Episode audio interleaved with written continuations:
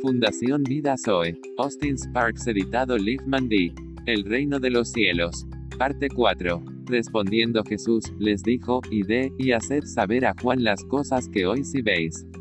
Los ciegos ven, los cojos andan, los leprosos son limpiados, los sordos oyen, los muertos son resucitados, y a los pobres es anunciado el reino.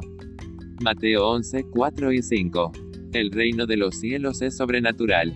Es decir, por encima y sobre todo el reino de la tierra y su naturaleza. Una nueva vocación. Además es algo para lo que vivir, algo en lo que servir, algo para poner en funcionamiento se convierte en la esfera y los medios de un nuevo ministerio de vida y propósito. La conciencia misma de un Hijo de Dios verdaderamente nacido de nuevo es así, ahora sé por qué estoy vivo.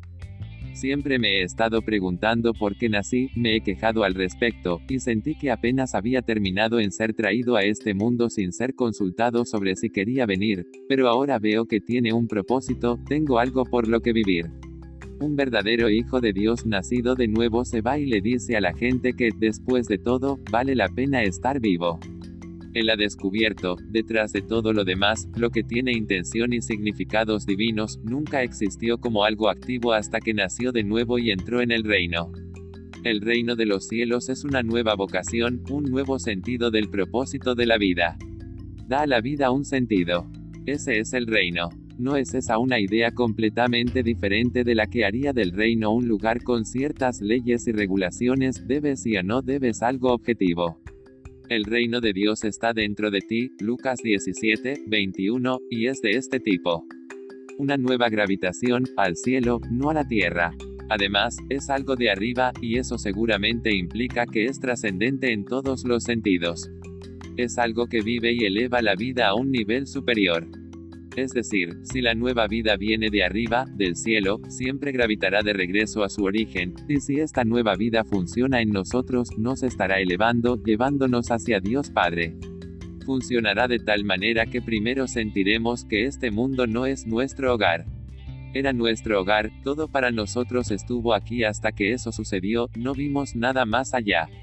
Ahora no le pertenecemos, pertenecemos a otro lugar, y de alguna manera extraña nos estamos moviendo cada vez más lejos de esta tierra.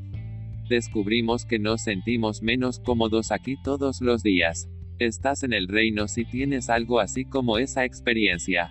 Si puede sentirse cómodo y feliz y contento de continuar aquí, debe tener serias dudas sobre dónde se encuentra con respecto al reino.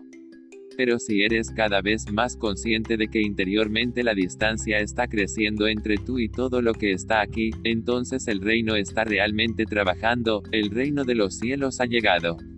El reino vino pero también viene. Ahora, otra cosa, el reino ha llegado, pero siempre viene. Hemos entrado, pero deberíamos estar siempre entrando.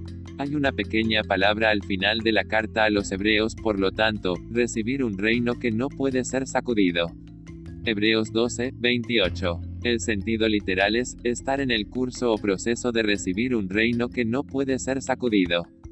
Ha llegado, pero está llegando, y es en ese punto que creo que todos debemos reconocer una diferencia, discriminar entre dos cosas, entre conversión y salvación. ¿Alguna vez has hecho esa distinción? Existe toda la diferencia entre conversión y salvación.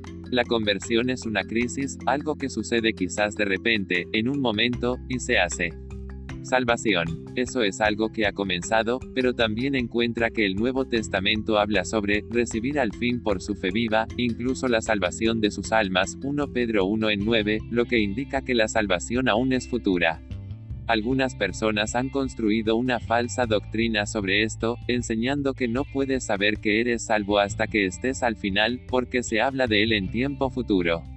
Pero somos salvos diariamente y nos estamos salvando.